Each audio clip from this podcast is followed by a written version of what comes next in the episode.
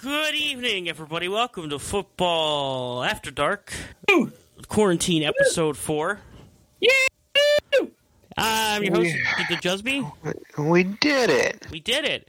Uh, yes, that's right. Number one Chiefs fan, Matt Dustman, did it. I did something all right. Let me fucking tell you what. you, you did it. You did it. Also joined Ooh. by professional sports broadcaster, Nate Kuiper. He is dead. I'm clapping, but my microphone isn't picking it up Yeah, because because I have you're on Discord. God damn it! That, that's that's how that works. I was And then- clapping.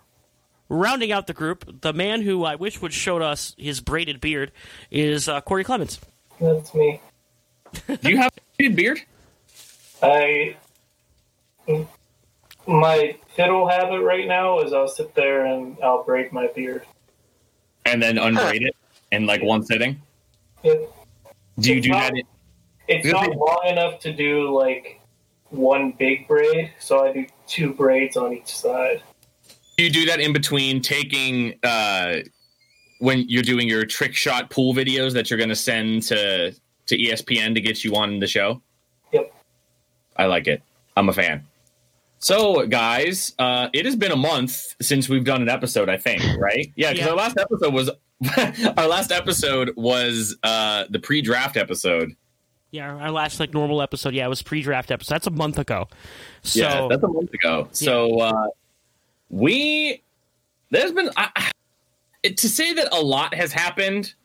Like I was like, oh yeah, well obviously a lot has happened, but the main things that have happened have been, you know, like story based, which is why I was like, oh, Justin's probably going to have a Jubby report, and I was like, hey, he probably doesn't have a Jubby report. nope. Um, so oh, I'll bring up the NFL subreddit. I want to see what they're talking about. Maybe we got some news. Oh hell yeah. there's Yeah. there's there's some stuff that has happened. Uh, the first thing that I want that I expected to be asked about. So instead of being asked, instead of being asked, I'm just going to start the conversation with. So James Harrison is apparently trying to get Mike Tomlin suspended. Hell yeah, dude. Um, do you, do Corey and Justin, do any of you guys, do you know what I'm talking about? Yes. Yes. Not Okay. a clue. So uh, James Harrison was talking candidly about you know just playing with for the Steelers and whatever, and he mentioned that the quote unquote most G thing that Mike Tomlin ever did when he coached there was, uh, and the quote goes, handed him an an, an envelope after the hit against the Browns where James Harrison knocked Mohamed Massaquoi out of the game. Uh, Oh, so, yeah. So no one knows. He didn't go into detail about like, okay, well, what was in the envelope? Was this like, was it something that you guys talked about? He just casually like kind of mentioned it, and a lot of people are like, okay, so Mike Tomlin's getting suspended, right? And like this, Absolutely and they say, well, why, why not? Uh, because Sean Payton talked about it already, and he said the things that was going on in the investigation that happened with him pretty much had nothing to do with Like, like, Gate. Like he got he everything going on with him was basically separate, you could say, from I mean- whatever else was going on. Yeah, it was like it was it was like some pettiness from behind the scenes from the NFL. really. Yeah. Sean Payton said so Sean Payton basically said that the reason he was suspended was because like the NFL just wanted to be petty. Yeah. That's interesting. I, I can't imagine what they would have against Sean Payton. Sean Payton's like a pretty cool guy. Well Sean Payton's part of the rules committee and everything and you know stirred shit up with that I guess. I mean, it's still like people. it's Yeah. still not a good look for Mike Tomlin. Like no matter what, and I, as far as I know, Mike Tomlin maybe maybe Mike Tomlin did and or didn't do it. I haven't looked at his like personal Twitter or anything like that. But as far as I know, Mike Tomlin has not like refuted the claims. Maybe he has, and I just haven't seen it. But like a lot of people were like, okay, so if this happened, how do you not? Even though it was like almost ten years ago, maybe over ten years ago, how do you not punish Mike Tomlin in some way? Like, how do you not do nothing?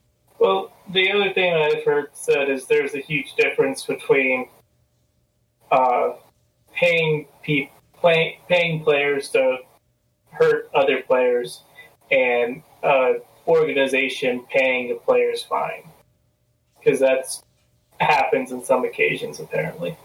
Hey, okay, so under that, like under that circumstance, the money that Mike Tomlin was handing James Harrison was the money to pay for the fine. Right. That's what they think. Uh, a, a, few hours ago, Harrison uh, took to Instagram. I can't see the caption. I don't know. Desktop Instagram just sucks. But uh, it, it's showing the, the, first image is like a Google snapshot of everybody talking about him getting the envelope in news head in news headlines. Uh, let's see here. Uh, and then the next picture is uh, screen caps from the NFL photo store, where for $55, you could go to 2010 season week six Browns versus Steelers and buy a framed image of the hit he laid on Massaquoi for 55. So the NFL is profiting off that hit. Uh, and then there's an image where showing how they're selling DVDs of the hardest hits in NFL history. And then November 30th, 2010, Ed Bouchette on James Harrison fines. I know Dan Rooney is hot about all this. Apparently, Rooney didn't want to give the fine. I don't know. I, I can't tell you everything. Very interesting story, though. I just, huh.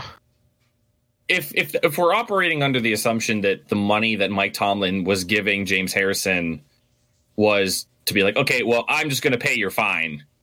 Like, if that's the case, then it is a little different, I guess, than Bountygate because from what we know from Bountygate was Gregg Williams was like telling his players, like, hey, if you knock Brett Favre out of the game, I will pay you. Right. You know, that's a little different than Harrison knocking out Mohamed Massaquoi and then, you know, Mike Tomlin being like, well, you're going to get fined, but I don't agree with the fine. So here, here's I'm just going to pay your fine for you. Mm-mm. Yeah, no, that that's like a horse of a different color, and that puts a different. I don't know. It's just different, I guess. Whatever. It adds a whole different like type of context to it. I still think it's. I still don't think it's a good look at all. Oh no, no, it's it's terrible PR. Yeah. if we're PR. Yeah sticking with bad PR and the Steelers, uh, Jay Glazer joking about Ben Roethlisberger not working out during the offseason. Yeah. that was like a big thing that happened. Yeah, that was really funny. Yeah. Like, I think his exact quote was, you know, Ben Roethlisberger and, like, there is no, what did he say? There is no uh, conditioning with Ben Roethlisberger, like that. Jay Glazer on Ben Roethlisberger. I have, I have my boss that I work with uh, from my broadcasting, my streaming broadcast service, loves Ben Roethlisberger, and primarily because he's just from Ohio, and my boss is a homer to any athlete that comes out of Ohio, and mm. he, him, and I have gone back and forth so much on Ben Roethlisberger because I can't stand Ben Roethlisberger, and I was so upset, or am so upset that we still have not.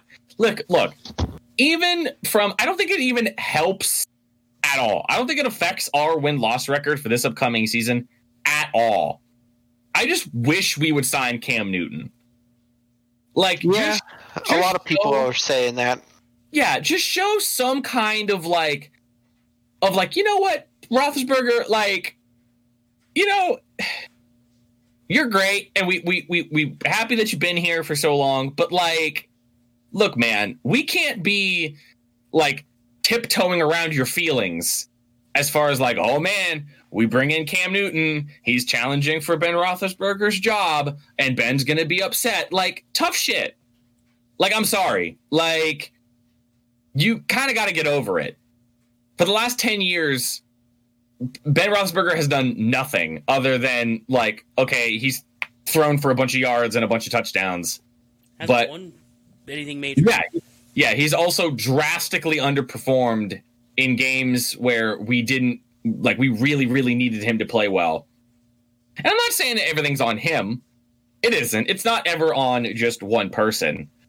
But I just wish that the Steelers would do something that would show like a little bit of urgency. But then you have the people saying like, "Oh, well, the reason why they're the Steelers and the reason why they've been so consistent for you know 40 years is because they don't overreact and they don't make you know spur of the moment decisions." But I don't know. I just feel like this one's like a no brainer. Like how how is it that Cam Newton still has a job and your backups right now are Mason Rudolph and Duck Hodges and the offense was a train wreck last year and you have a 36 year old quarterback coming off of an elbow injury. Like i don't want to hear the oh well why would we bring in another injured quarterback coming off of a surgery? Because cam newton is coming off of a surgery that quarterbacks can come back from. We've Yeah. the list of people that have come back from a tommy john surgery from a Oh. quarterback spot is negligible. I think there might have been one. I think it was kurt warner and that was it I think he. Well, um, now I want to check. I think he's the only one. That's I was. That's what I was going to mention. Quarterbacks return. Yeah, it's it's really really bad. I mean, he, and you know what? Roethlisberger might play might play fine for a bit, but it's only a matter of time until he re-injures that. That's such a dangerous injury. Yeah, Like, uh, and, and a lot of the problem is he left it. Apparently, it's been bothering him for a long time, and he left it untreated. He buried He- himself on that one. he All right, Carson Palmer. Carson Palmer came back the from it. Carson Palmer. That I think that might have been the person I was thinking. Yeah, you, you got the wrong Cardinals. Yeah. Is he, he he left the Bengals and then played with the Cardinals for a little bit because Jake Delhomme got it, but then uh, I don't think Jake Delhomme actually successfully came back from it. You guys, how do you guys feel about the Cam Newton not having a job thing? Like, Oh, it's where? fucking- it's It's ridiculous. Uh, I know it's primarily based on like attitude and stuff, but it is so stupid. The guy's got talent, and I feel like he should. Someone's got to give. You you mean to tell me that? Man, hold on. I'm, I'm blanking on like. What's a team? What's a team with a bad quarterback situation? It's not the Steelers. Jags. Yeah, well, now Jags have the Minshew. He's a young. He's their young gun. The Bears. You, you, the Bears, for instance. uh, You think you wouldn't want to take a flyer on on Newton, knowing that Yeah. Trubisky sucks? Well, they they had the option to take a flyer on Cam Newton, and instead they took the flyer on Nick Foles. Yeah, that's. well, I know they they went for Foles instead of Newton. We've seen Foles like super hit and miss. We, uh, it, he Oh, comes in as a backup and can play well. Nick Foles Foles. comes in with Foles comes in with experience with Nagy because of the Right. year he was in with Chiefs. It, you'd be giving you'd be giving Cam Newton a whole new playbook to learn in Chicago. Um, and at the time when they traded for Nick Foles, Cam Newton wasn't available. You know But what? Hmm. You know what would be the best scenario in my eyes? All right, so right now you're looking at like Andy Dalton just like got paid what 1.1 million to play for Dallas. Yes. Okay, so and that that's just somebody you could throw into like fit a scheme. There's no Whoa, whoa, whoa. Prescott, He, you could just he didn't, he, didn't, he didn't get paid 1.1 million dollars to play. He got he just to be he got paid one point to start. He gonna be the starter. Yeah, we'll see about that. And so I honestly like Huh. at this point Cam Newton will probably be signed as a backup somewhere, making probably around that much money. Because if he tries to get any more money from anybody else, they're just going to point to Andy Dalton and be like, "He got that contract." That's about what we're going to give you. That's how precedence gets set, right? Well, yeah, it has the president. That's how the president gets set, and on top of that, it's the longer he goes without a job, the cheaper it becomes. Right.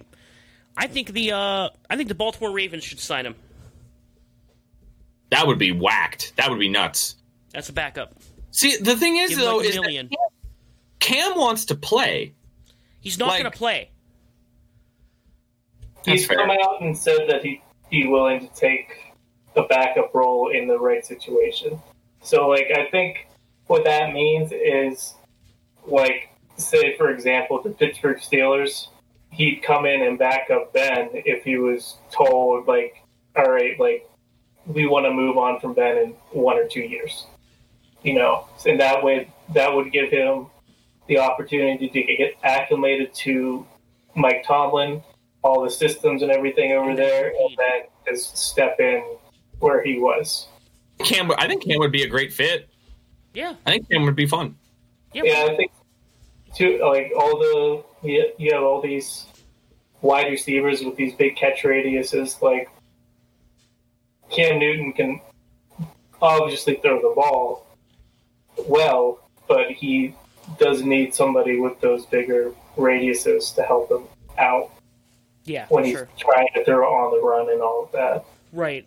Um, I don't know. I, I would, I would think I would like that, but I'm not sure like how realistically the Steelers want to sign a backup quarterback because they're gonna fucking do this thing where they're like, oh, Big Ben's back. It's got to be Big Ben. It's all Big Ben, and they're not gonna do shit. I'm gonna. I that makes me want to vomit. It- but it's the truth. Yeah, it's the fucking truth. It's how they makes me mad. operate. Like I, I think I don't know. As far as scheme fit goes, I think Baltimore would be the best place for him to go as a backup. Uh, but I mean, I don't think Baltimore. Because I mean, Lamar Jackson gets hit a lot. Right. So I think the whole idea is Cam wants to go to a place where he's not going to get hit a lot. So uh, another seamless transition. We can transition off of that to. I have no idea how this hasn't been more of a topic of discussion. I guess just because of how. I guess because of the person that it involves, and he just never ends up getting talked about. So one of the places that Cam Newton was rumored to be, uh, like the team was interested in him, was Seattle. And the reason why Seattle has been in the news for more than one reason is because there have been reports that Seattle wanted to trade Russell Wilson to the Cleveland Browns for the first overall pick and probably a whole bunch of other stuff back in 2018. Sweet God. Wasn't that at the time when before uh, Russell signed his like off rookie deal contract Yeah. and uh, it it was on the back well pseudo back nine of their mini franchise run where they went to two Super Bowls and the team yeah. in general was having issues. There was a whole, there was a whole bunch of like contract negotiation stuff that wasn't fly. Remember uh, the whole the big crux of his contract at the time that he didn't get, but that he was fighting for and caused uh, a big stir was that he wanted his contract to increase per year along with the salary cap increase. Yeah. it's maybe why they were looking to trade him. Yeah, so they were thinking about trading him. Mind you, this is coming off the where he accounted for 80% of their offensive scores, which is absurd. Um like just the idea that Seattle would even consider trading him is like absurd to me. That's just absurd. Like, what is it? What is it about Russell Wilson that the Seahawks brass doesn't like? I What is it? he's one of the best quarterbacks in the NFL right now. I I sincerely don't get it. Russell, Russell Wilson's a Hall of Famer already. Oh yeah, easy. Like, I don't understand. I don't get it.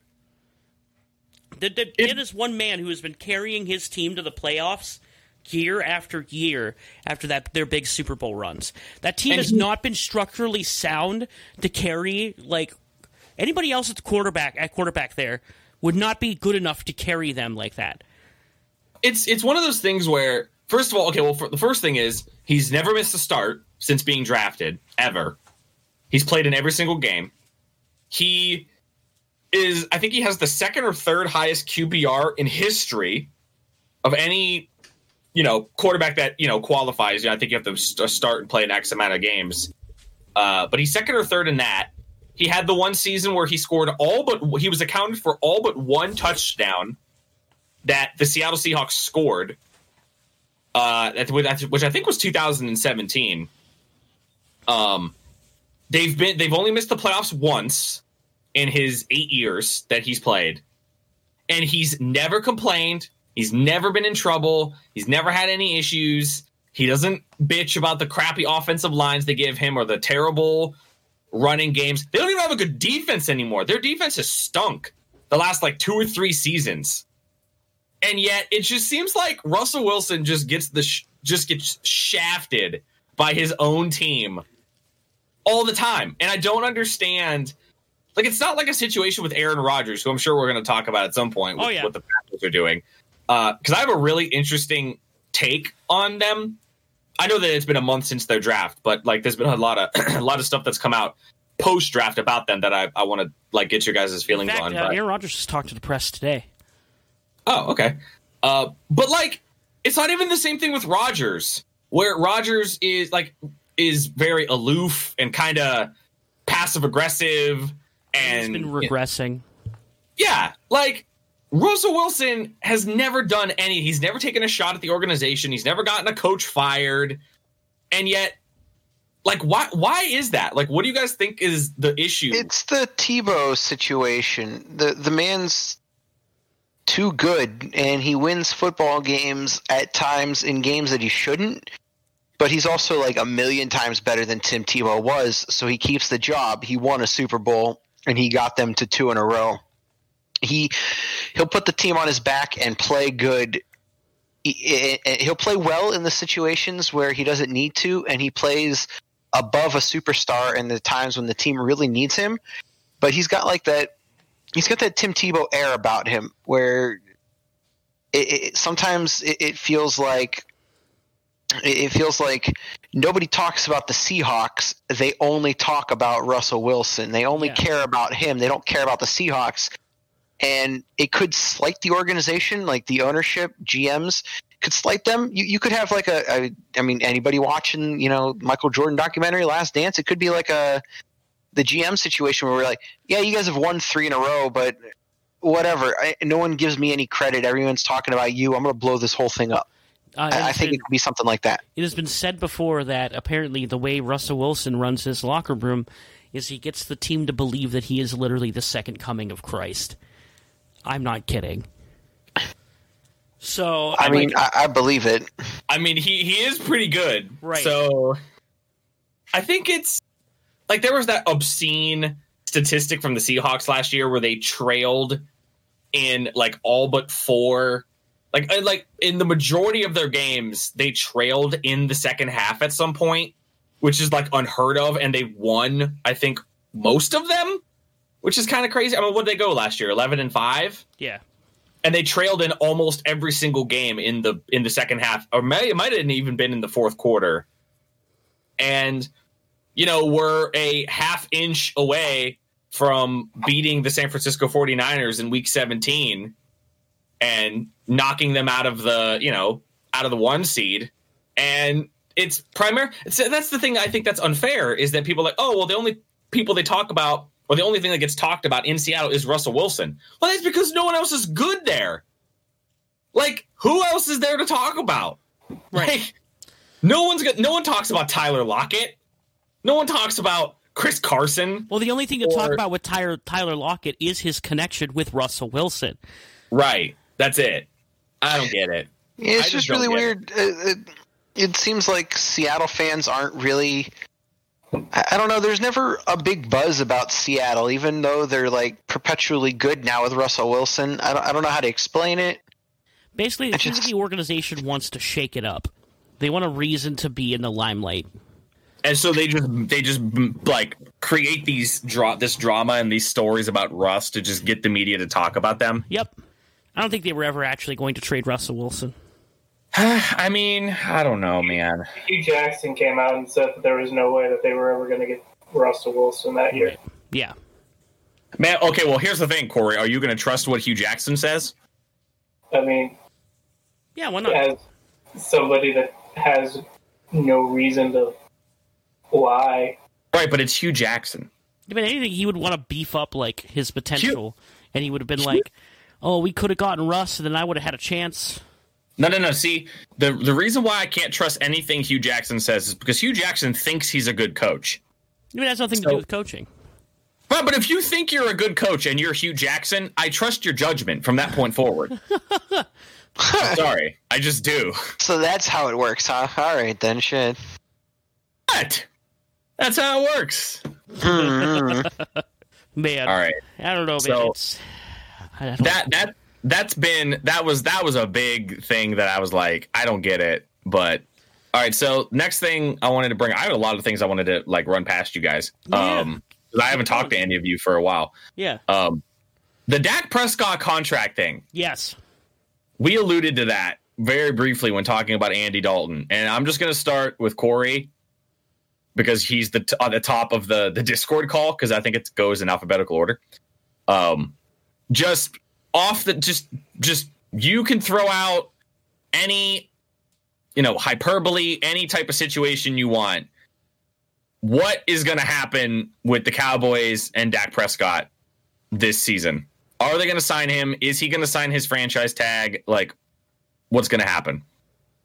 No, uh, Jerry's gonna give in to whatever Dak wants, and they're gonna sign Dak to a, probably, a, let's say a three-year deal, but it's gonna be you know the bias paid three-year deal since Kirk Cousins took that fully guaranteed. It's gonna have some kind of major clause that's gonna get all this headline stuff like he's gonna get like a million per win or something like that instead of like the normal two hundred and fifty thousand Wasn't a it? A, a million per win. A mil- I think it was the Saints in all of their clauses.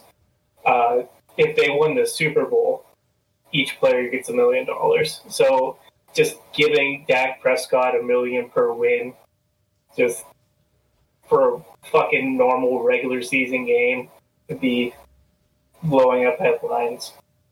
It's just gonna like it's not going to be too much more than what whoever the highest is, but it's going to have that major clause that's going to get the headlines. Uh, Mhm. I, th- I think I saw someone saying that Dak should do what Kirk Cousins did and sign the franchise tag so that the money on the an eventual deal gets uh, buffed up. Oh, Justin, what do you think? Well, I don't know if, but see, like, I don't know if, if he was gonna do that. I think at this point he just would have done it. Uh, it it's been a it's been a long time. This dispute's been going on for a while now, and Yeah, since the end of the season. right. And then he got the he got the tag like what two months ago now. So I think if, he, if he was gonna pull a Kirk Cousins style thing, he would have just done it. He's uh he wants this contract, and he knows that he's in a position to either make like make Jerry pay him or start Andy Dalton. So, so he's just What going to does hold Andy out. Dalton? What does Andy Dalton do for that team, though? Not much, dude. Not much. Dak uh, Dak did a lot last year, in, in a year where Zeke regressed a little bit. Dak Prescott pulled a lot off himself, and that's why after that successful season, he's uh, he's really buying into himself and going for what he wants. Now, the apparently we don't know the They exact also, figure, they also went eight and eight last year, by the way. right? So That's because like just saying. yeah, it's because the the Cowboys aren't actually that good of a football team. Mm-hmm. but he he would have he would have done something by now. He he is going to hold out this entire time until he gets what he wants. And apparently, like we don't know an actual figure, but apparently the money is uh, exorbitant. It's the highest paid quarterback contract by a high margin. And it seems Is like he what doesn't they've want to been budge. Apparently, uh, it's been it's been called quote out of bounds money. Ma'am, So he probably wants like Okay. He probably wants like 36, 37. does he want to become is is his whole thing he wants to become the first uh 40 million dollar man before Pat Mahomes becomes the first 50 million dollar man? Maybe. Matt laughs, but he knows it's true. yes, it's true. I'm sure he wants like 37 million. Matt's going through it right now in our Fat Pod League. Yeah, I, every week I have new people that are up for contract negotiations, but my cap's in the negative space, so I can't negotiate any contracts. It's rough stuff, dude. Oh, I don't no. know how I don't know how Brett Veach did it.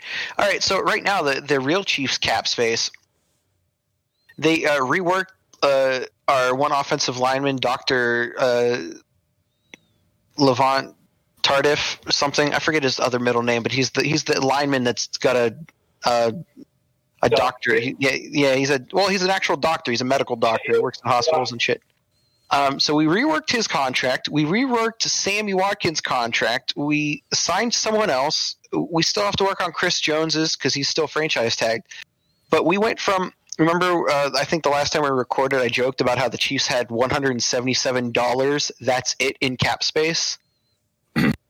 Well, since that time, with a couple contract extensions, and then we uh, signed on an undrafted punter, and then cut Dustin Colquitt.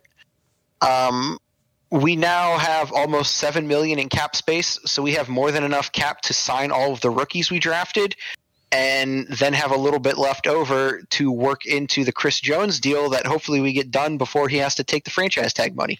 saying is is that Dallas has no excuse. Yes, Right. Like you can find a way. Kansas City Brett Veach found a way. If they, and if they can do it with 177 dollars, you you can do it with the millions you got, Jerry. I my feeling is Dak's asking for a lot of money, and like, look, ma'am. Uh, okay, the four people in this Discord call, can we agree? Dak Prescott's okay.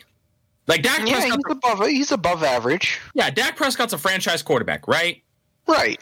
Right. Is Dak Prescott like a top ten guy? No, he's he he he doesn't crack the top 10. Does he crack like top twelve? I think he could crack top 12, yeah. Cause I'm I'm sorry, man. I'm big in the belief of like don't pay good players great money. I'm sorry, I am. Like I, mean, know that that Dan Orlovsky.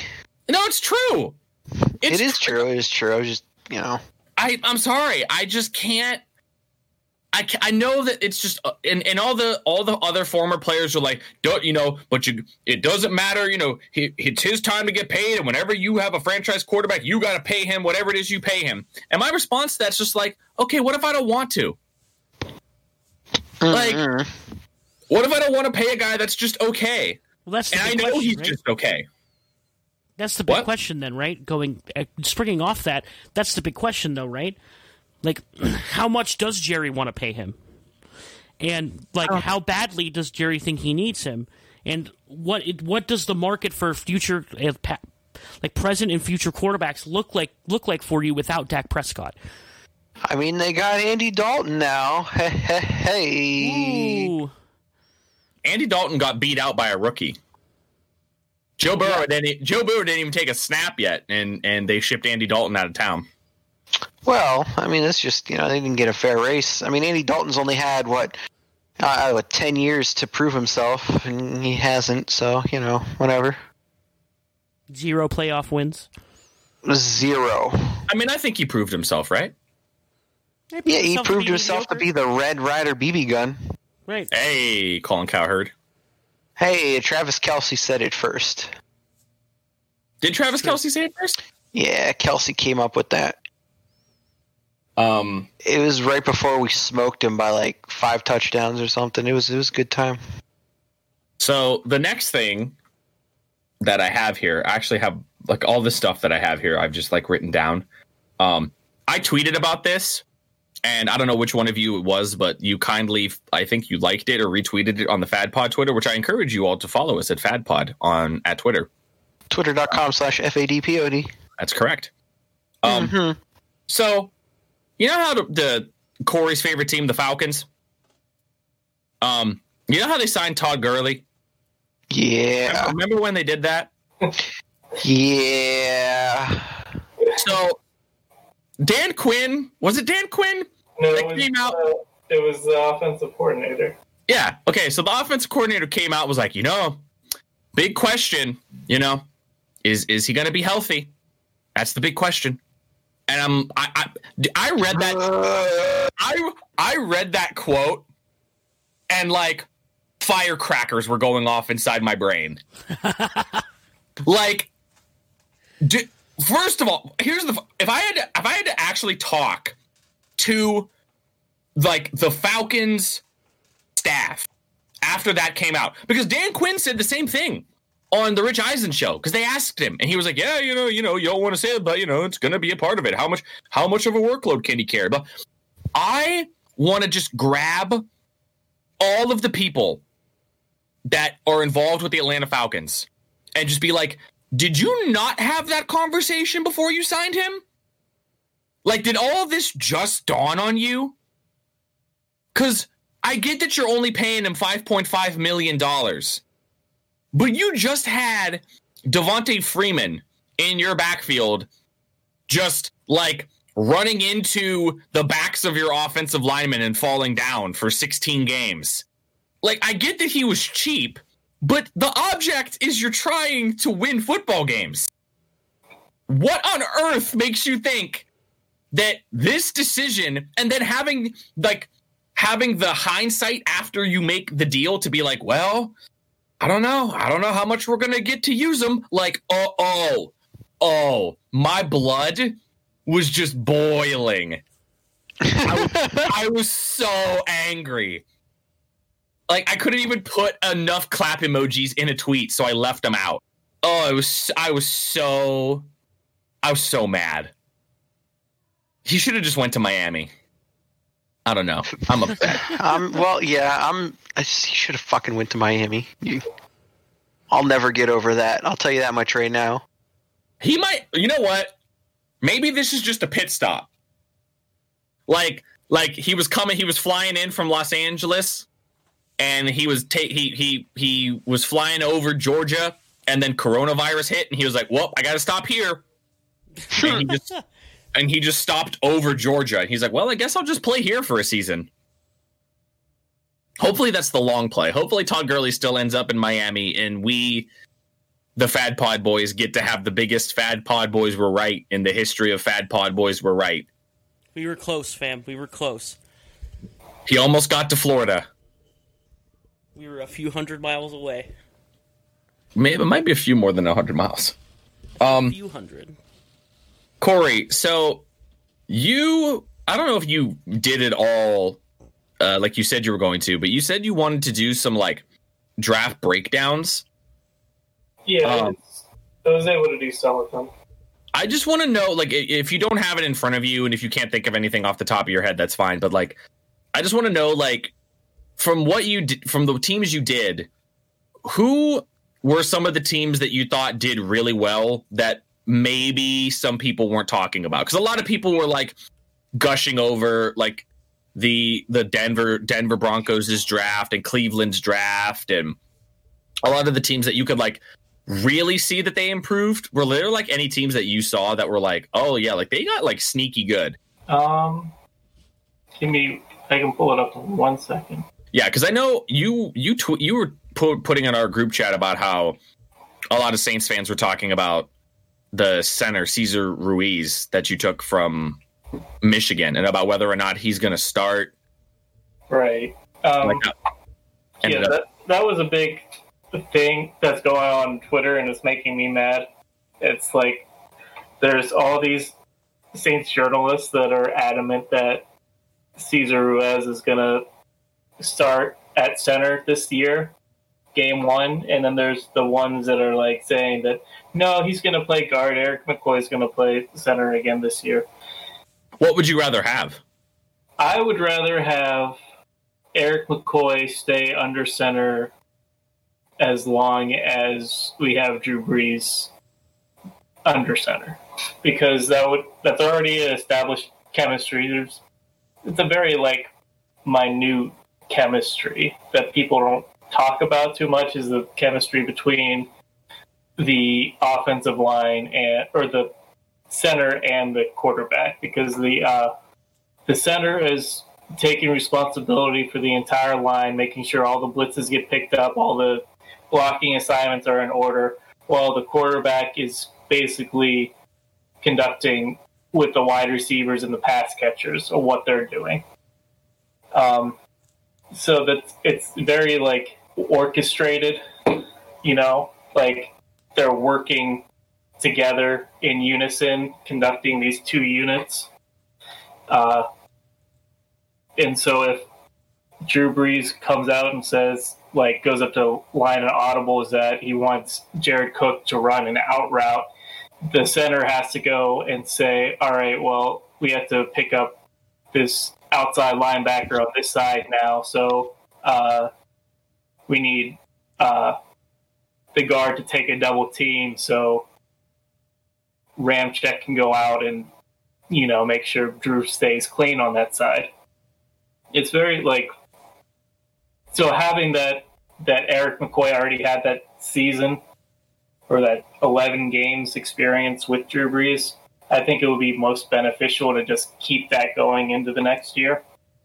Yeah, that's some good stuff. Do you have your teams in front of you? Yeah. Um. Yeah, I. Let's see. I got up to not too far. I feel like there was more. It might not have said. It's on my notes app, so it's not safe. You know, it's safe from my laptop into my phone. Right. Yeah. Yeah. Um. I mean, I. I feel like I know who you're. I feel like I know who you're gonna say. My contacts starting to come out. Oh, very nice. Yeah. Just take it out and just be blind in one eye. Trying to find it. I can feel it, but I can't. this is this is a live play by play of Corey attempting to put his contact lens back in. Huh. I will say this. I had a couple people, and by a couple people, I mean one person who I don't really respect their opinion very much. Uh, they're a Steelers fan that I used to work with, and he kind of just bases his opinions off of like fantasy perspective, like fantasy numbers, and he just has like blind faith that any player that takes the field as a Pittsburgh Steeler is like a good player, mm-hmm. which makes me want to choke him. Mm. And this kid that I work with told me that he that that this other person, the Steelers fan that we both mutually know, said that he's like, "Oh man, dude, we got the best receiver in the draft this year." And I was like, and he's wrong. he's not right. I mean, I like Chase Claypool. I liked him. I mentioned him on the podcast a couple times. I liked him. Yeah. But he's a big boy. He's a, he's a real big boy. like real big. Bigger than uh, Mike Evans, which is kind of crazy to think about. But yet somehow ran faster than him uh, at the combine. But that's wild. Like a lot. See, but that's the thing, though, is that one of the criticisms about him is that he doesn't play that fast. Like, apparently, when he was in college, he could basically just get a lot of his separation just through sheer like strength and physicality because he was just so much bigger and stronger than everybody that he could just kind of push cornerbacks aside and get open. Well, that shit ain't gonna work in the NFL. You have to be able to separate like with your running, with your route running and your quickness and your straight line speed. And he didn't really show it on the field, which is why a lot of people were like his 40 time was a little misleading because yeah, he can run fast, but apparently he just doesn't have the tendency to do so. I guess he relies too much on other things Mm, which, mm. like, I get you can coach that out of a player. Like that's a, that's a thing that you can coach out of somebody. But man, like when I heard this kid's like, oh yeah, he's like he's going to be the best receiver in the thing. I'm like, nah, dude, no, he's not. Like huh. Jerry in, in two years, Jerry Jeudy's going to be a thousand yard receiver every season. Jeez, okay, look at you predicting it. I mean, Jerry Jeudy pretty good. I'm not saying he bad, but damn, making the Fad Pod Stone Cold Lock of the Century of two years from now. Yeah. Mark it down. This today, time bubble. Today is May 15th, 2020. And in two years, Jerry Jeudy will have well, he will have a thousand yards receiving. In one season, not cumulative. Yeah, yeah, yeah, yeah, yeah, yeah, yeah. yeah. a thousand. Thank you, Matt. I appreciate that. Oh yeah, I got, I, I got you, bro. Yeah. You should have kept it because that makes you even more right, even if you were wrong. Oh shit! Yeah. Yeah. Yeah, uh, but we we want to make big we want to make big brain stonk uh, predictions here. We don't want to like we don't want to make PP small brain predictions. PP we, we small brain. we're we're not into we're not into them small brain predictions. We we we, we take a stance and we go for it, baby. That that's the uh, Fad Pod way, my friends. Oh man, you got your list up, Corey? Um, yeah, I got some of them. I got I like Baltimore. Baltimore's always a uh, you know besides some moving up for Lamar Jackson last year, which was a good move anyway. They're they've all always been a uh, you know draft the best player available kind of team. They got Patrick Queen first, which I know I know I said a lot about Patrick Queen, but it's not like I didn't like him. I just think he's more of a project that I want that I want the Saints to take on. He definitely has the ability to develop into something great. Um, J.K. Dobbins in the second was a great pick. Uh, he's he's very built and plays just like Mark Ingram. So having Mark Ingram turning 31 this year, having somebody be able to like be behind him and have Mark like learn from Mark at a pro level would be great. Um, Justin Madubuike, not to sound too much like Colin Cowherd, is a great steal. And this is one of the things that, you know, it's showing how they're just they're not drafting by need, they're drafting best player available because they traded for Calais Campbell. They signed didn't they sign Derek Wolfe? Yes. Yeah, so they're he gets to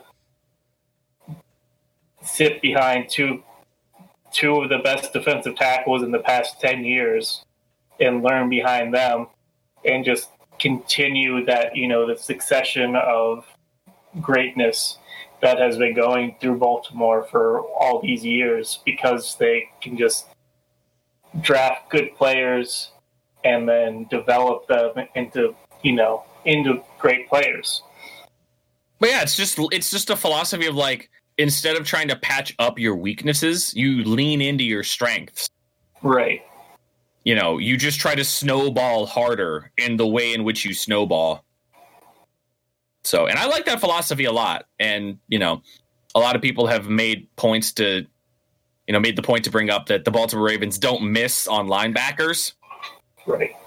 So there's a good chance Patrick Queen ends up becoming a, a really good player. I thought you were gonna I thought you were gonna mention the Colts. Um, I'll be right back. I'm gonna go grab my laptop so I can have the fuller list of, of what I have. No, you're good. I uh I, I guess we'll take this time because you know, we're talking about the draft Yeah. and you know, if you listen to our draft episode where we we basically talked during the draft, uh the only real exciting part of that draft came when Justin's Green Bay Packers selected Jordan Love. And there's been a lot of talk since then about the Packers, you know, why they did it and what their philosophy behind it was. And their GM made a lot of comments that didn't seem to make any sense. Yeah, just Uh, when to put together- I want to talk about it. Yeah, like he was saying, like, oh, well, you're never just one player away, and this we're, we're trying to make this team as good as possible, and we w- expect Aaron to be there for a long time. Or like, okay, well, then why did you take Jordan Jordan Love if you're trying to get players that can help you win now? And They didn't. you address- expect Aaron to? It, it's just it asks. It's just like overlapping itself. Okay, so let me go over the Packers' needs. Okay, going into the draft were, th- were three essential things basically. You needed uh, a wide receiver. Okay, more weapons for Aaron Rodgers. Uh, the, the receiving corps was really lackluster for him last year, pretty much consisting of only Davante Adams. Like Marquez Valdes-Scantling was good for about half the year, and then he dropped off super hard. Equanimeous St. Brown was hurt, but wasn't really good when he was out in the field anyway. And then Allen mm-hmm. Lazard was okay. Man, Aaron loves Allen Lazard. He does. Aaron loves Allen Lazard. He thinks he's going to be a star. Talks about it all the time. We'll see. We'll see, Aaron. So wide receiver, So wide receiver was their probably their number one need. Then they needed a uh, they needed a right they needed a, a right guard yes. because they uh they just shipped Corey Linsley Linsley off or whatever his name was. He right, so they, they so they don't they didn't have any like good starters there. So that was another essential need, right? And then he also then- needed a middle linebacker, Because Blake Martinez is gone. right? So they needed Did to not- fill these three slots that they opened up. D- Didn't they didn't draft a single one of any of those? They got So they got so- Jordan Love, and then a running back, and then a tight end. who, by the way, that court that running back they got is not good. Well, They- not really they're- going to play anyway. There were some peop there were some scouts that I saw that were like, this dude wasn't even on my board. Yikes! I didn't hear that. Oh my god. AJ Dillon? AJ Dillon? Yeah, because he can't he's like a he's like an 80s prototypical back. Mm, like a bruiser, like a like a bruiser power- type. Yeah, he can't catch. He has very limited like inside like like maneuverability. He's not very shifty. He's just like a battering ram apparently. Mm. Uh, Were they just trying So- to get, were they just trying to draft like an end zone rusher or something? Well, here's my, and we'll get back to Corey because I know Corey's back because Corey went got his laptop. But I want to say this about what I think the Packers did and what they're doing. So, the Packers last year, and I, full disclosure, I I sent uh, the guys my spreadsheet that I made up for the 2020 NFL schedule. I sent it to them. Uh, theirs, they're not done yet, and trust me, we're not going to get into uh, predicting team records when we're not even necessarily sure when the season's going to start. So when that Right. becomes a little more clear, maybe we'll get that uh, set up and when we're going to be doing that. But I'm not going to lie. I did mine. I filled mine out because I can't help myself. I spent like I was up until like two in the morning the day the schedule came out, filling mine in. Um, and then a little bit later the next day. But when I sent the guys their schedules, I sent them completely blank. There, none of the games were marked as wins or losses for any team except for one. Uh, I sent them their doc, their their spreadsheets with the 49ers already beating the Green Bay Packers Right, um, on purpose as you should. because if you really think about it, last year the Green Bay Packers what because you won the playoff game against um, Seattle. you beat Seattle. Right, So you were you finished the year essentially 14 and 4, right. right? You were 14 and 2 against every team not named San Francisco. They have they have the Packers number, dude. They have Right. for they've had the Packers number for a long time. Right. This is a long running thing where the Niners just So- beat on the Packers. So both times they played you, they whipped the living piss out of uh, out of Green Bay, right? Oh yeah, bad, real bad. So instead of I feel I really feel like Green Bay took this philosophy of, you know what? Instead of trying to improve our team, let's just try to morph our team into the team that beat us. But how did they That's even so accomplish that? They didn't even accomplish that. Like Right, I've, no, heard that, they- I've heard that multiple times. They didn't Yeah. even do that. No, They they, didn't failed at do it. that. No, trust me. They didn't do they- anything. It was like a no, their Like- draft was a non-starter, like from the beginning. There's I nothing. don't know. There's nothing It just- there. they they like Matt LaFleur was like, oh yeah, we want to run the ball more. We want to use like all three guys we have. We don't. We want to do this, and we want to. So I was like, and everything that he was saying was kind of like, so you want to be the the 49ers? yes, but let's. Like, uh, I'm sorry, Matt LaFleur, you're not Kyle Shanahan. I'm sorry. Like I know you come from that same like, you know, he's he's a disciple of Sean McVay who, you know, I'm. Sean McVay is very hit and miss with me because I feel like Sean McVay at times could be way too stubborn. oh yeah, Um, but I don't know. Like that was the vibe I got. Like after a couple days, was like they're actually just trying to like be the 49ers because the Packers think that that's the best way to win in the modern NFL is just Not. do what the 49ers do, which the, the, the problem with that is is that yeah, that works for the 49ers and nobody else. they have the best. Like, what- they have a bunch of other things going for them, like the best defensive line in the NFL and like better running backs. It's like a total unit than the Packers. and a better and a better O line that now has Trent Williams. right. Like better the receiver. Packers- Well, a better overall group of receivers and tight ends re- over the Packers. Davante Packers- Adams is obviously better than, oh, any whoever, receiver on but- that team, yeah. but, as a unit, yeah. Yeah, you know, the unit in multiple categories, they're better than the Packers. Um, their their strategy should probably be leaning on Aaron Rodgers and Aaron Jones, the Aarons, to get shit done, and they, they aren't. Um, they're- they're- I don't know why they're like going for this weird running back by committee thing, where Jamaal Williams has at no point been good. And Aaron Jones has at all points been good. Yeah, he's been great, and they at Did every you know- fucking turn they try so hard to like make him not play. I don't get it. Did you know he's still averaging for his career over five yards a carry? Yeah. Like, is is that like not insane to think that like he somehow managed to still average five over five yards of carry over over his career, and the general consensus about Aaron Jones is he doesn't get the ball enough. Yeah, and then they're trying he to give him still doesn't. He still doesn't get the ball enough. That's. I mean, that's just the truth. And then they started giving him the ball more last year. And he was one of the best rushers in the NFL.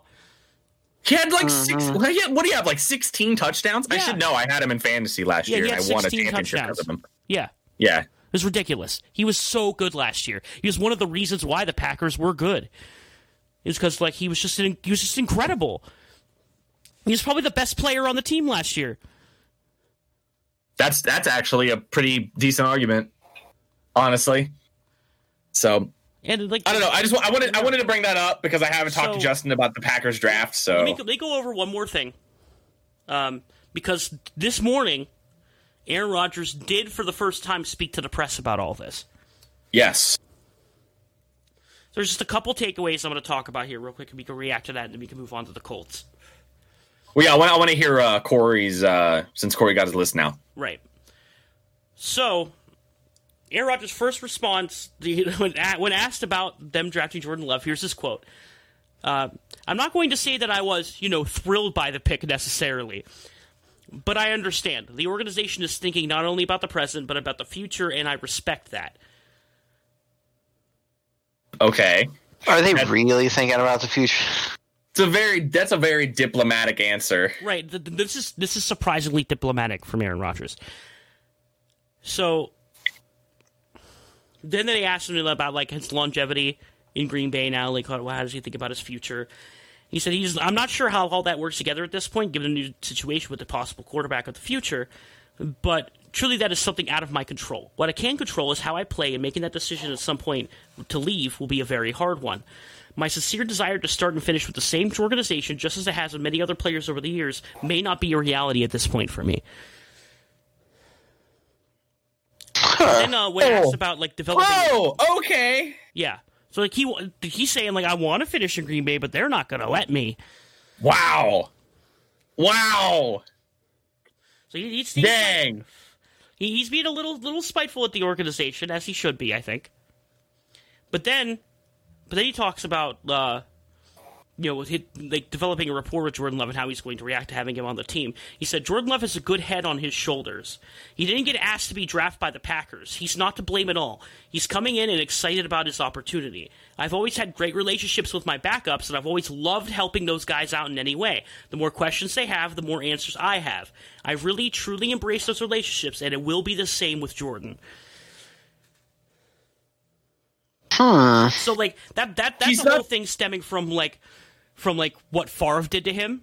And Right, he, like, yeah. He doesn't. He pro- most likely doesn't want to do that to another quarterback because he knows how much it sucked. Yeah, he doesn't want to alienate the backup. Right. So he's not going to do Yeah. that. He it's it's basically like Aaron doesn't have any like spiteful feelings against Jordan because like he said like Jordan didn't like Jordan didn't pick to go to the Packers. Mm-hmm. Like he didn't ask to get drafted. And then here, here's a fun one. Uh, well, one last thing here. Um, he was uh, then he was asked about like looking to the season ahead. He said there are a lot Yeah. of sentiments about us not being a great 13 and 3 team last year.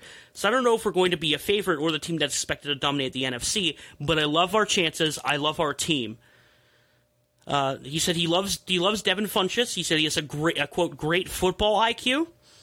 And then and then once again talking about Allen Lazard says he's a quote ascending player. I've never heard anybody like Like when every, when anybody ever talks about Devin Funchess, I never hear the phrase, "Oh yeah, he's got a good football IQ." I never hear that. Apparently, ever. Aaron like says he has a good football. IQ. Maybe he does. I don't know. I've just never heard that before. Yeah, and then, and then of fun. course, still going on about Alan Lazard.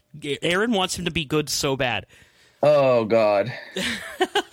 Aaron wants it so bad. He just wants him to like be a great receiver, and I don't know if it's possible with him.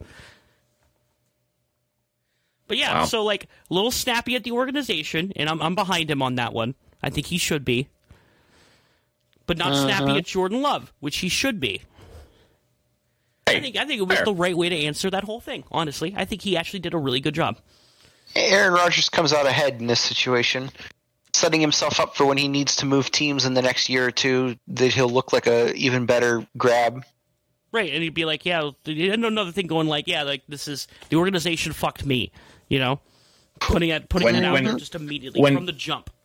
When he signs with the New England Patriots in three years. Whew, boy, that's spicy. All right, Corey, you got your Be list. in for it. All right, so you mentioned the Colts. I didn't really. I don't know. I don't really care for the Colts draft. Oh, you hate Philip Rivers. Yeah, They, they didn't draft Philip Rivers. He said, "Yeah." I mean, me too. know, So like- relatable.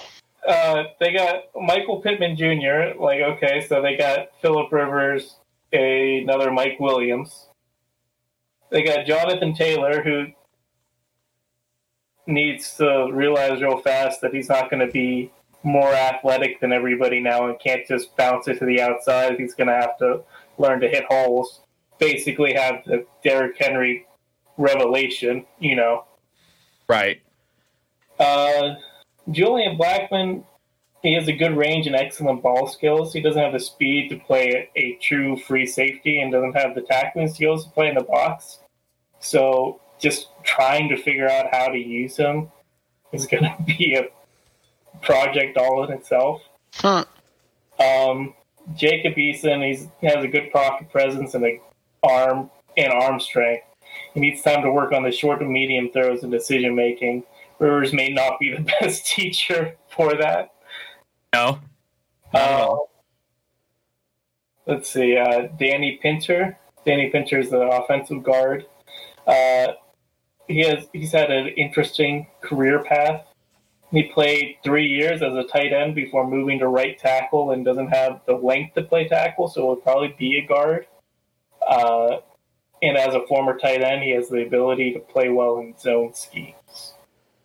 Um, see, Robert Windsor, the defensive tackle, one of the best pass coverage corners in this draft, but he's undersized and struggles to get off blocks that makes the impact and run support. Uh, but he could probably be an im- immediate impact in the return game. Uh, they got Dezmon Patmon, which they said, what if we had two Mike Williams? So we'll. Shit. What? What if we had two Mike Williams? That's funny. And then we have uh, their last pick, the inside linebacker, uh, Jordan Glasgow.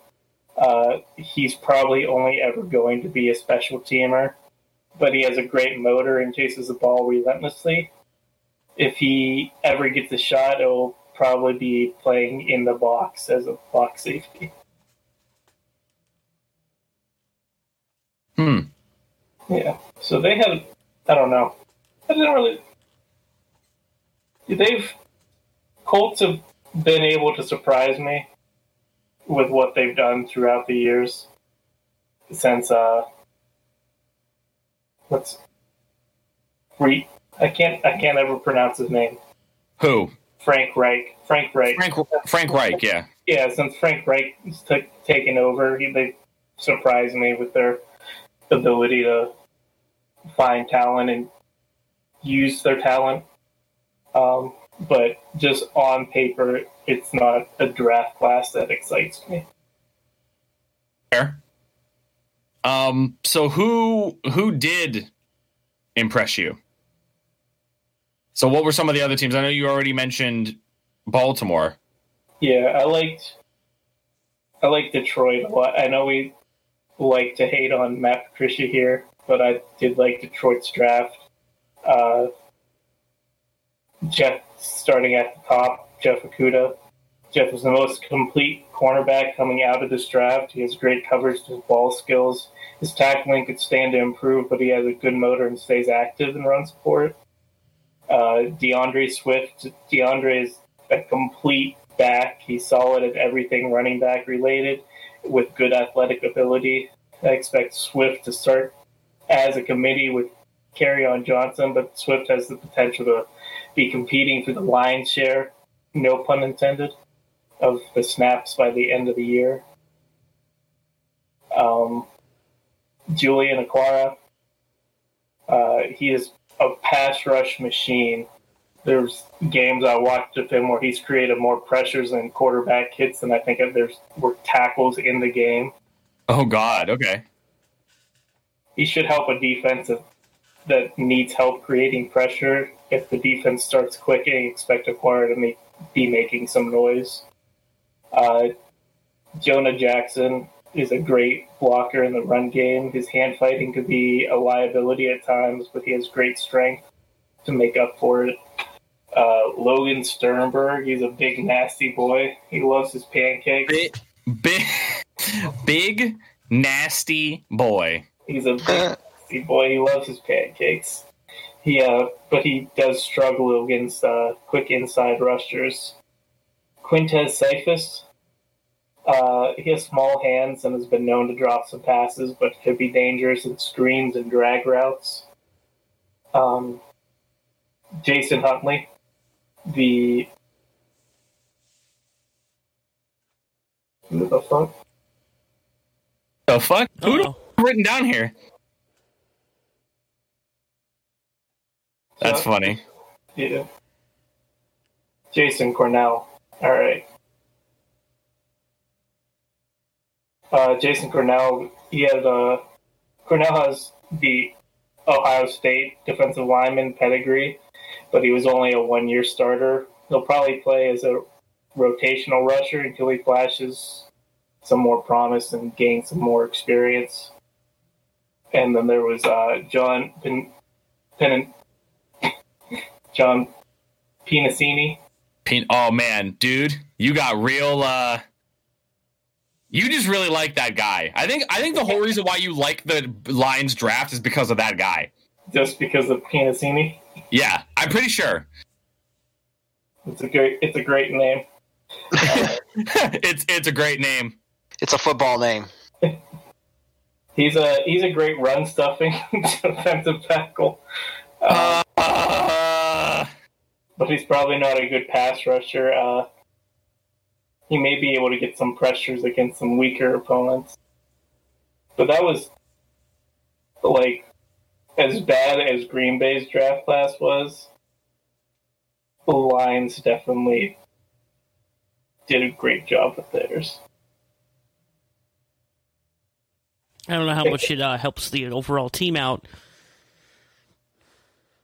Tough as far as like end goal, because like I don't know, but they're they're I think they are definitely heading into like a, a future style.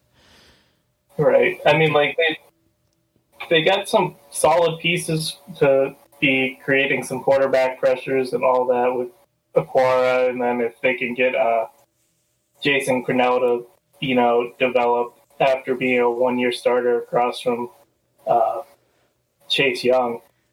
They really uh, need to start looking for a new quarterback. Detroit? Yeah. Go fuck yourself. End the end the podcast. No, no, no, not because no, no, not because Matt. Sta- I don't think Matt Stafford's a bad quarterback. I think Matt Stafford's a great quarterback. My problem with Matt Stafford isn't how well he plays; it's his fucking constant back injury. You think that goes well, away, dude? Yeah, Matt Stafford was, sold his house in Detroit. That was. Uh, what, what, was it extra house or something? Like that like that literally never goes away for any football player. He's not going to be okay unless this he takes like some significant time off of football. This is what they said when he tore his ACL. They said he's not going to come back from his ACL tear, and then he played uh, fucking players, eight players, years without missing a game. ACL players come back from ACL tears all the fucking time. Not not when he was, not when he was, not back then. People didn't come back from ACL injuries as often back then. That is true. I don't know. He, he'd have to. He'd. I don't know. It- It's going to be rough. If they're going to go, if they're going to roll the dice with Stafford, good luck. But he takes he takes one oof ouchie bad hitty. He, his back's broken and he's out again. That's any ooch, quarterback. Any quarterback is one bad injury away. Any football player is one bad injury away. Yeah, it's just it's He's just shown that he's tough enough to be able to take big hits and still play eight years straight without an injury until this back injury occurred. Yeah, and play through significant injury like he I- did last year. I think I, I Probably think made it he's worse. He is one of the toughest, if not the toughest quarterback in the league. Oh, yeah, I don't doubt that, but it, it could happen to him to a fault. I think that did happen last year. His injury probably got worse because he decided to just play through his back injury that apparently he had for like four weeks before he actually got really hurt and had to take time off. And he was playing at an MVP level with those injuries. That's yeah, that's scary. MVP level. Oh, an MVP level. He wasn't anywhere near the MVP race. At the beginning of the year, yeah, he was. I. Oh, you guys making me mad. The only reason why, the only reason why you don't think so is because all of you are fucking Pat Mahomes cocksuckers. I love Matt Stafford. I mean, I, I mean, I am a Pat Mahomes dick sucker. I can't, I can't I, deny I, it. I, I say this all the fucking time about how much I like Matt Stafford. Hold on. Let me see something. Don't fucking don't don't put words in my mouth. First of all, Pat Mahomes is better than Matt Stafford. Well, I'm sorry. I'm not. I'm not saying that Matt Stafford's better because nobody's fucking better than fucking Pat Mahomes. But I mean, statistically, yes. Yeah, it's it. I, I, I, there are probably some people that are like a nicer person. That, that are that are like good people. Are you saying Pat Mahomes isn't a good people? Nope. I, I think Dude. he's I think he's a bad guy. I played the I played the beginning of the campaign mode in Madden, in like Pat Mahomes has a cameo in it. I tell you one thing Pat Mahomes can't do: act. Yeah. I, well, I, I, I don't think many football players can act. Oh my god, it was so bad. Was it really? Oh, dude, I kind of want to see it now. Just play like it doesn't take long. It only takes probably about twenty minutes. Start the face of the franchise mode. All right. So Okay. uh, uh, here we go. Okay, so we have um, Matt Stafford last season. I'm trying to find um, like the start of the year here game log. Okay, here we go. You find like the first like I think what five or six weeks. Okay, so we have first first game of the year was um the yeah, tie the Arizona tie. was the Arizona tie. Beautiful. He went Uh, three and 0, 385 yards, 60 percent completion percentage. He took Yeah. three sacks and had a 110 quarterback rating. The only reason why that game tied in the, is because they couldn't get the ball running on the ground, which they keep increasing every year, try to amend.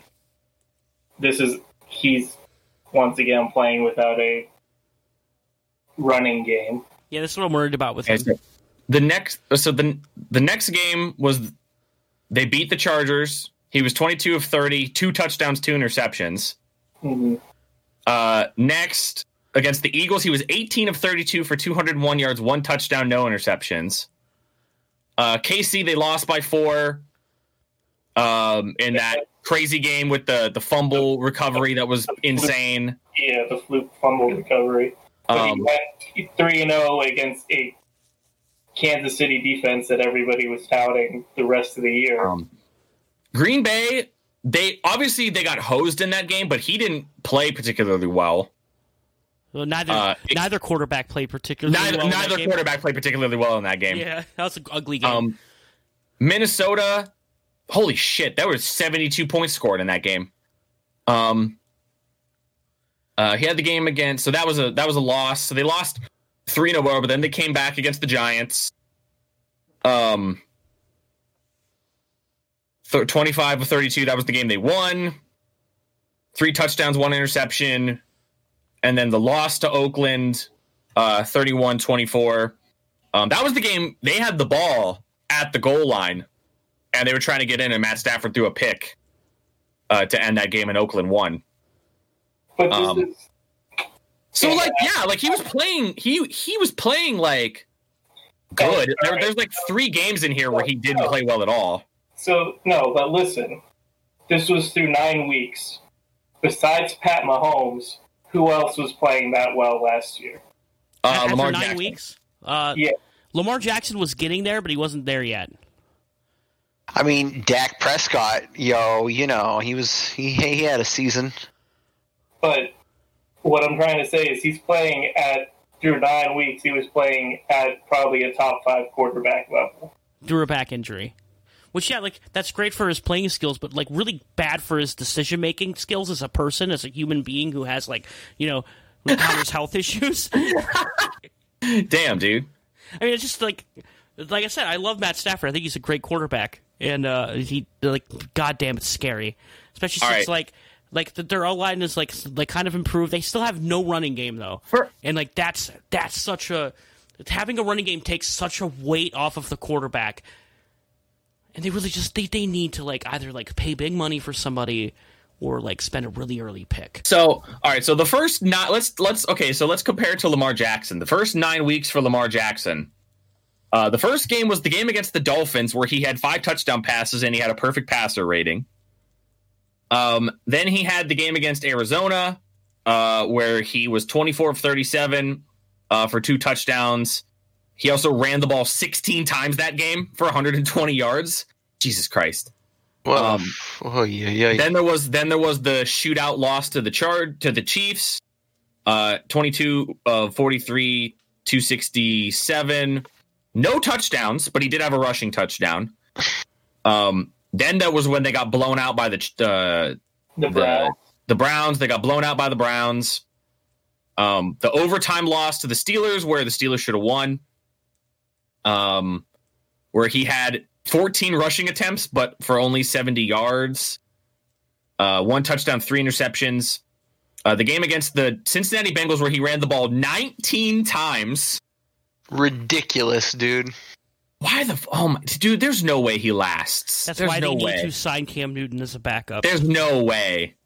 He had 152 yards, uh, plus 236 yards passing. Um, man, he also wow, like it's just crazy to me that like like, the game against Seattle. Okay, so when they when the Baltimore Ravens played Seattle last year in Seattle, he was nine of 20 for 143 yards but he had 14 carries for 116 yards. They won 30 to 30 to 16. Ridiculous. I, I can't. like- all I can say is ridiculous. So how the like you hold a guy to 9 of 20 but you lose 30 to 16 because he can rush 14 times and get 116 yards running. Like that's just like that irritates me. That's just insane. So then he had the crazy game against the Rams on Monday Night Football 15 of 20, 169 yards, but five touchdowns. That was like the big coming out game because it was on Monday night. Um, no, I, I I agree. Like if you put Matt Stafford's numbers up against like some of the guys, like he wasn't like he definitely was playing like really well. The the Lions like the Lions weren't winning, but obviously like two of the games they probably should have won. Right. And he had So- what? He had five games with over 110 passer rating. Uh, I don't know. Did he? Eight. yeah, it's really good. Yeah. Let's hope he doesn't die. Let's see. Hundred. Uh, wait. How many games did he play? Nine. One, two, three, four, Played eight games through nine weeks. five games. Five of his games, he had a Yeah. passer rating over 100. Right. It, So it was great. the low, the Absolutely. lowest was the lowest was the 83.5 that he had against Green Bay when they lost by one. Um, but I uh, that he had a better year than Aaron Rodgers. I mean, through nine statistically, he had a better year through Right. nine weeks. Yeah, So there's a lot of those like those last three games when he was playing though.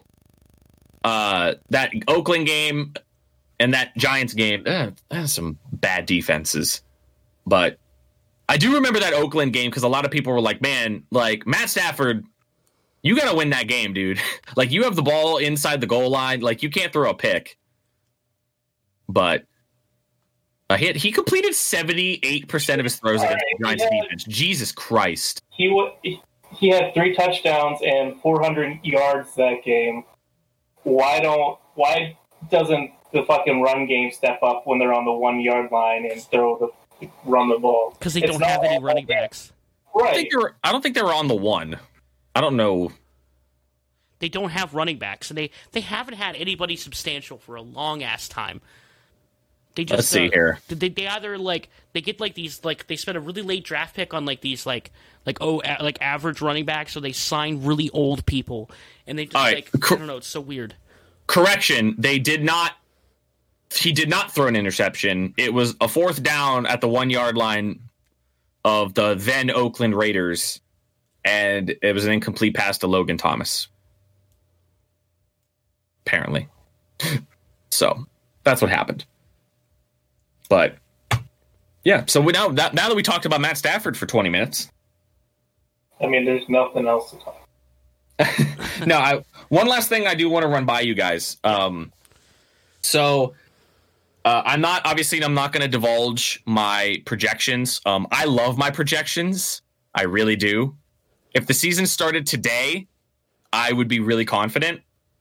Um, and a lot of my picks. But what I did, what I did this year is, and I am going to do this, um, as long as the numbers stay the same. Um, so what I did was, and I'm not going to give away what my win totals are for these 10 teams. Uh, and I didn't even expect it to be 10. I didn't plan on it being 10, but it ended up working out that way. So, what I did is after I finished my projections, I told myself that I was going to place futures bets this year on teams' win loss records. But the only teams I was going to do it for were teams that after I've projected their win total, that the line on their win and loss on like whatever site I use is a full two games over what the line is, if that makes sense. As kind of like a thing like, okay, if I if I predict a team to win 10 games and the line for their total wins on the season is nine and a half, I'm not betting that team because that shows that my projections alongside the the the projection for whatever site I'm using are like kind of close, and I don't want to risk it. But if I go through my projections and I pick a team to win 12 games and the line is you know nine and a half, then I'll probably be like, oh okay, you know they're kind of lowballing this team. Maybe I'll take it. That's that's kind of the way I did it. Okay, does that make sense? Yeah. So I have 10 teams here, and I have what I would take for them. So I'm going to give you the team, I'm going to give you the number, and then I'm going to tell you whether or not I'm taking the over or the under on that team. And I want to see which of you agree with me and which one of you disagree with me, okay? Okay. Without looking at a schedule, just off the top of your head, okay? And again, I'm not going to give you my totals for these teams, but we're just going to roll with it, okay? So you guys are just going to tell me whether you agree or disagree if you would take this bet or not, okay? So the first team I have is the Arizona Cardinals. I have them over seven wins. Agree or disagree? If you just had to just spitball it, like if you would take that, would you take that bet today, right now? I'm gonna. Can I look at the schedule? You can, you can, if you want to look at it, yeah, you can, just as like a reference. Yeah, I want to see what divisions these guys are playing. Justin and Matt, what do you think? Uh, are we making a new? Are we making our next Fad Pod bet? No, no, no. We're not making. We're not placing bets. We're just saying. I'm just giving you ten teams without giving you what my actual record for them is, and asking you if you agree with a bet on the line that I'm giving you. Is all I'm asking. I would not. You would Oh, not. I mean, I'll bet. I'll bet on the line. Fuck it, yeah. Okay. So, Arizona over seven wins. Corey says I'm no. betting over. Matt would take the over. Over seven. Yeah, I would take. Yeah, I, I, I, I, I probably, I, I have them pegged around nine. So Okay, so Corey's the sole the sole under for seven on Arizona. Okay, next Carolina under Under. under. you didn't give me the number yet. Um, That's under fine. What's the number? under five and a half. Oh Jesus. Yeah, under still. I'm taking under. I think Carolina's going to have a rough year. Okay. Not not like incredibly significant improvements to the way their team operates, but they do have Christian McCaffrey. Didn't Oh, a lot of good it did year? for him last year. What do you What do you think, Justin and Corey? Under five and a half? Would you take it? Mm, And by the way, when I when I tell you that I, I when I present to say uh under five and a half, that means I would take the under five and a half. That's how it works. Right. So that's why I'm not giving my opinion because my opinion is is explained in the question. So I would take What do you guys over, think? and probably because it would end up being six games and you'd lose, huh?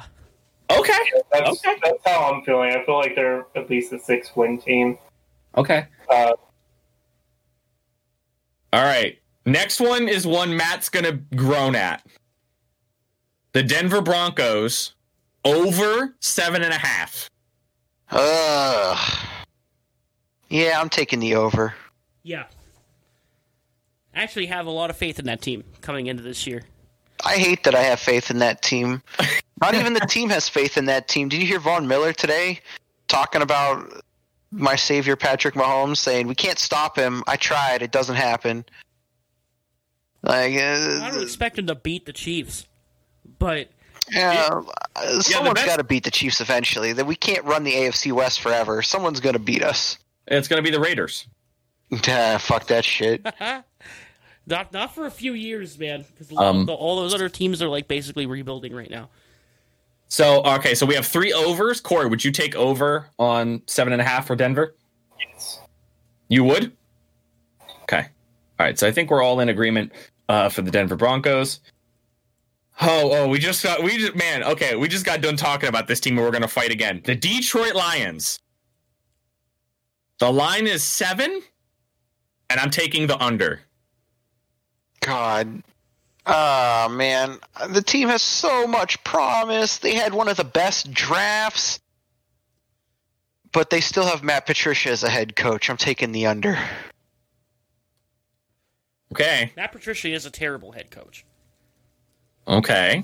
Now you can you can say push. Like if you think the Lions will win seven games, you could say neither, and you could just say that it's it's a push. So That's fine. I'm, I'm just going to take the under.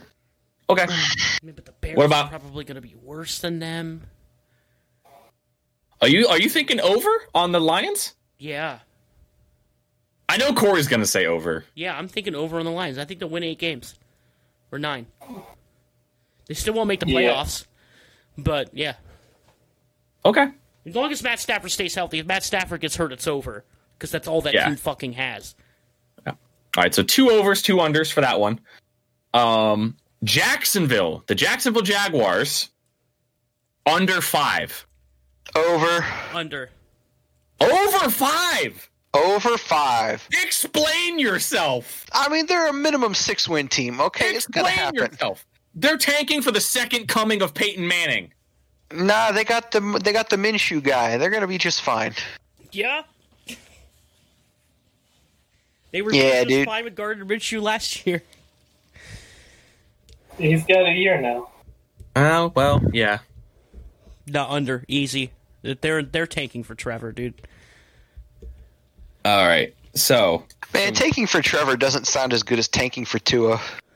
It they, people didn't even tank for Tua. They tanked for Joe.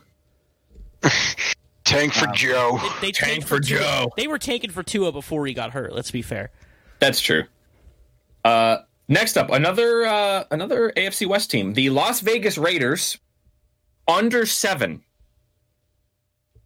By the way, when, when I wrote this bet, uh, this bet had the best odds at plus 104. It was the only bet out of all of these that had a that were actually you would actually uh, double up your money if you took the Vegas Raiders under seven. When I wrote this down, so I'm I we have two unders.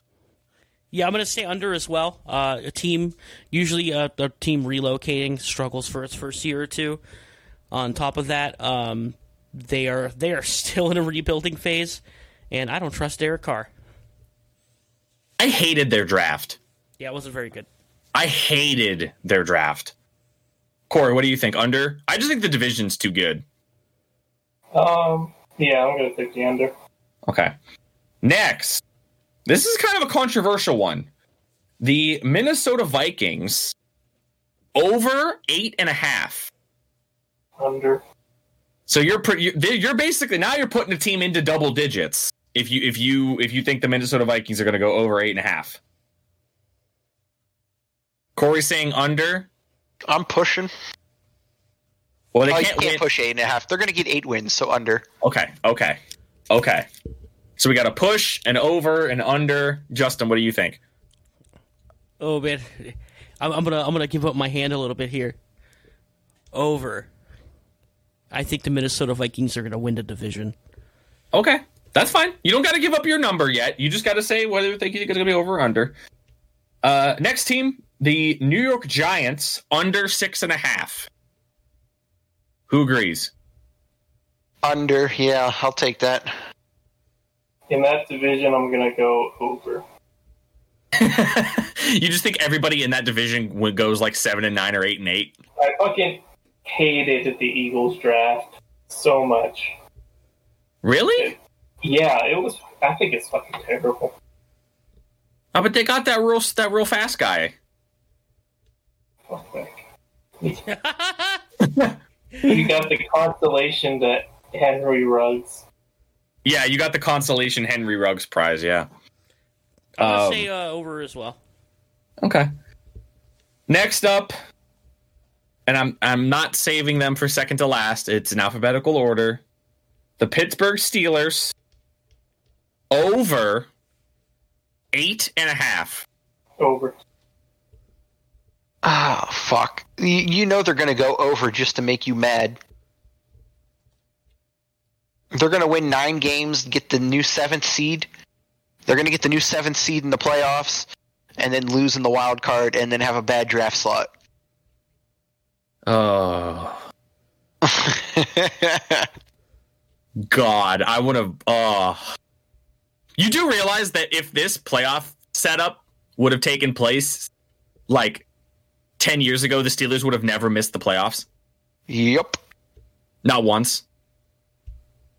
Oh God. Yeah, it's gonna be. oh. Well, I tipped my hand already that I have them oh, going over eight and a half. Justin, what do you think? Under.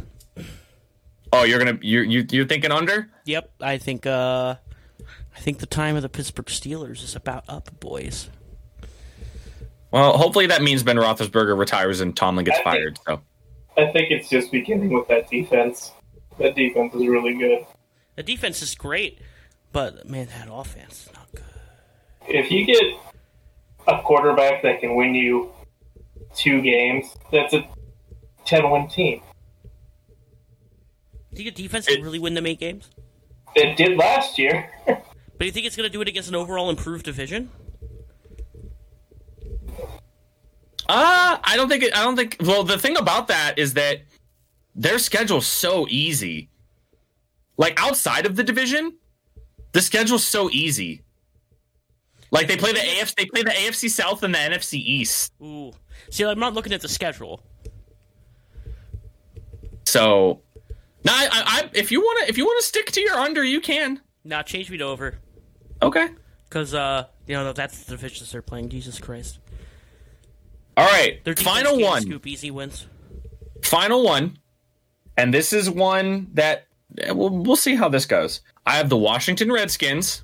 The number is five. I have the over. I agree.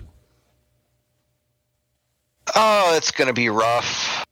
I'm going to I'm going to give you the over just because of Ron Rivera. Ron Corey? Rivera. Um, hopefully, a team that doesn't get plagued by injuries this year. Uh, it's got great defense. Yeah, I mean they they apparently have the best pass rushing prospect since like Jesus Christ himself. Man, Jesus could get after the quarterback. Let's be honest for a minute. He really could. Corey, what do you think? Over five on the Washington Redskins? I'm gonna I'm gonna push. I think it's gonna be five. Okay. All right. Well, there you go. Those are going to be uh, potentially if you know I'm I'm still um, I'm holding off on putting anything down um, until then. And of course, the numbers could change. And if the numbers change one way or the other, and my projections don't, then I'll take some bets off of this. But um, you know, this might be ten things that I do over the course of the season, and by the you know week 15 mark when all of them have busted and I've lost all of them, you guys can laugh at me. Yeah, Nice. we'd laugh at you anyway, Kuiper. You don't have to put that pressure on yourself. Thanks, Yeah. guys. Damn. All right. All I think that is a good point to cap this off. Man, we haven't done an episode in a month, and it sucked. Yeah, it was rough times, man. I fucking miss. I don't know. I miss football. I miss real life. I just want to do stuff. If you miss football, there's always a Madden to play. That is true. That's why I bought Madden and I get mad at it every time I play. Which Yeah. is why Matt, after this Discord call, is going to get off and do his Madden game. Well, You should because you're the last person that thinks to play this week. ah, fuck. Yeah, I, if I don't play it tonight, I'll play it when I wake up, and I'll just play two or three games tomorrow. I want to get back. I want to get back into my OOT seed that I started. I only have a few checks left before I run out of checks, so I, I'm bound to find something eventually. Because you know, oh, and uh, I had Bombchu Logic off, so like that's that's a good thing. All right, good, good, good. Congrats, Matt. All right, boys, we're signing off. We'll see you hopefully in two weeks, if not a month. Depends on how football Twitter.com, news goes. Twitter dot, Twitter.com slash FEDPOD. Patreon.com uh, slash DPOD. Give us money. Uh, angriest Ben and Tom Patreon. Uh, shout outs. Love you guys. Can you imagine, real quick, if we end up getting like fast forward like like like, like two months from now when we have hundred Patreons? Oh yeah, yeah, yeah, yeah. Uh, can you can I can't wait until Matt has to read off a hundred people's names. I mean, I'm down for it. I'll do it. I'm. I will read down 200 names. All right, you hear that, motherfuckers? We need 200 patrons. So we get like probably 100 listeners. I need you guys to all Patreon to us, and then tell another person to Patreon to us. Shit, If we Do get we 200 really- patrons, we can start buying new equipment. Do we really get hundred average listeners? I think it's something like that, isn't it? Uh, it, it, it ebbs and flows. Well, as it does. Ebb and flow. Hey, the world of fire, fire.